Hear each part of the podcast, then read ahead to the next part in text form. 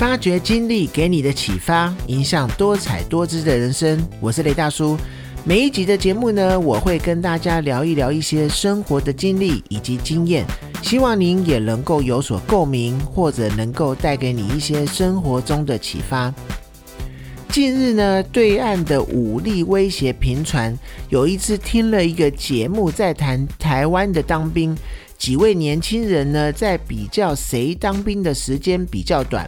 然后呢，说当兵其实还挺爽的，不仅呢让我们开始担心台湾的军人真的可以抵抗外来的侵略吗？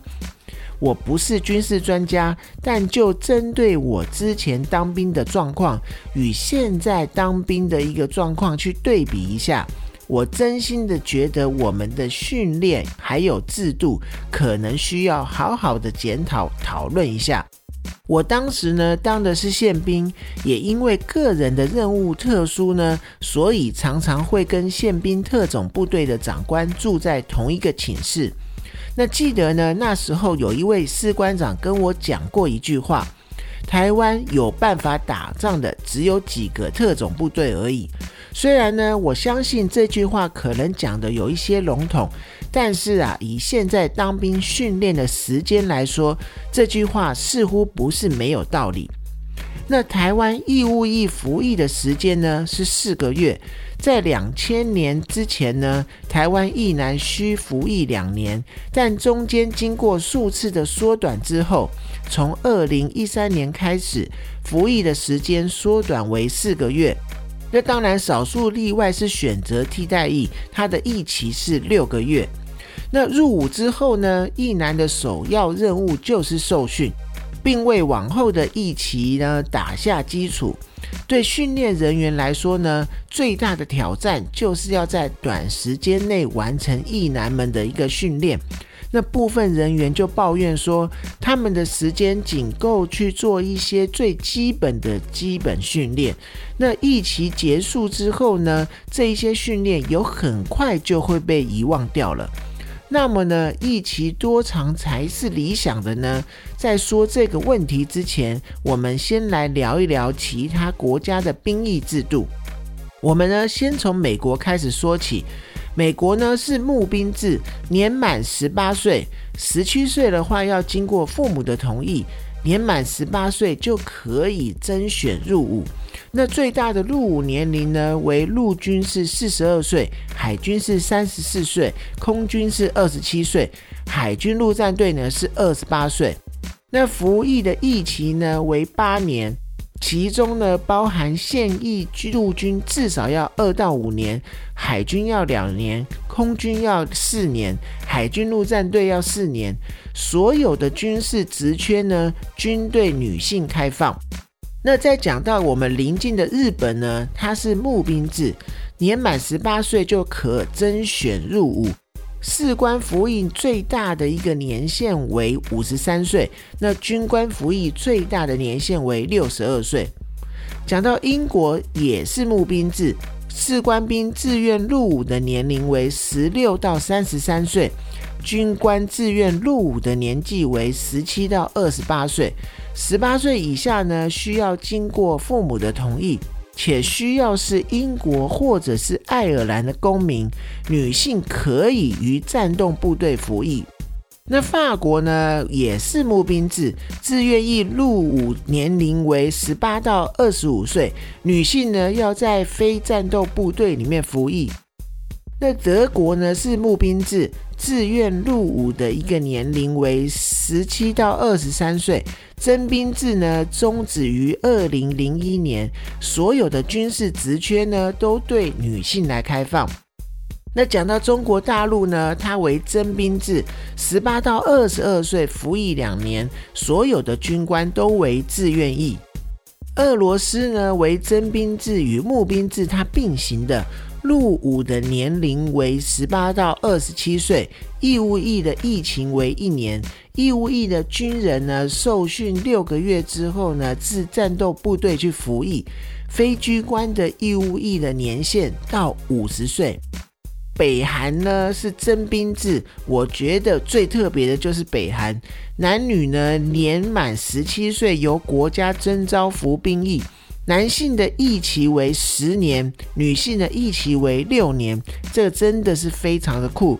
这个征兵的时间还真的很长，持续在一间公司上班的时间，我觉得可能都没那么长。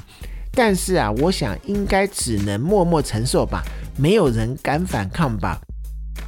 那男孩呢是征兵制，男性高中毕业十八到三十五岁间必须要服兵役。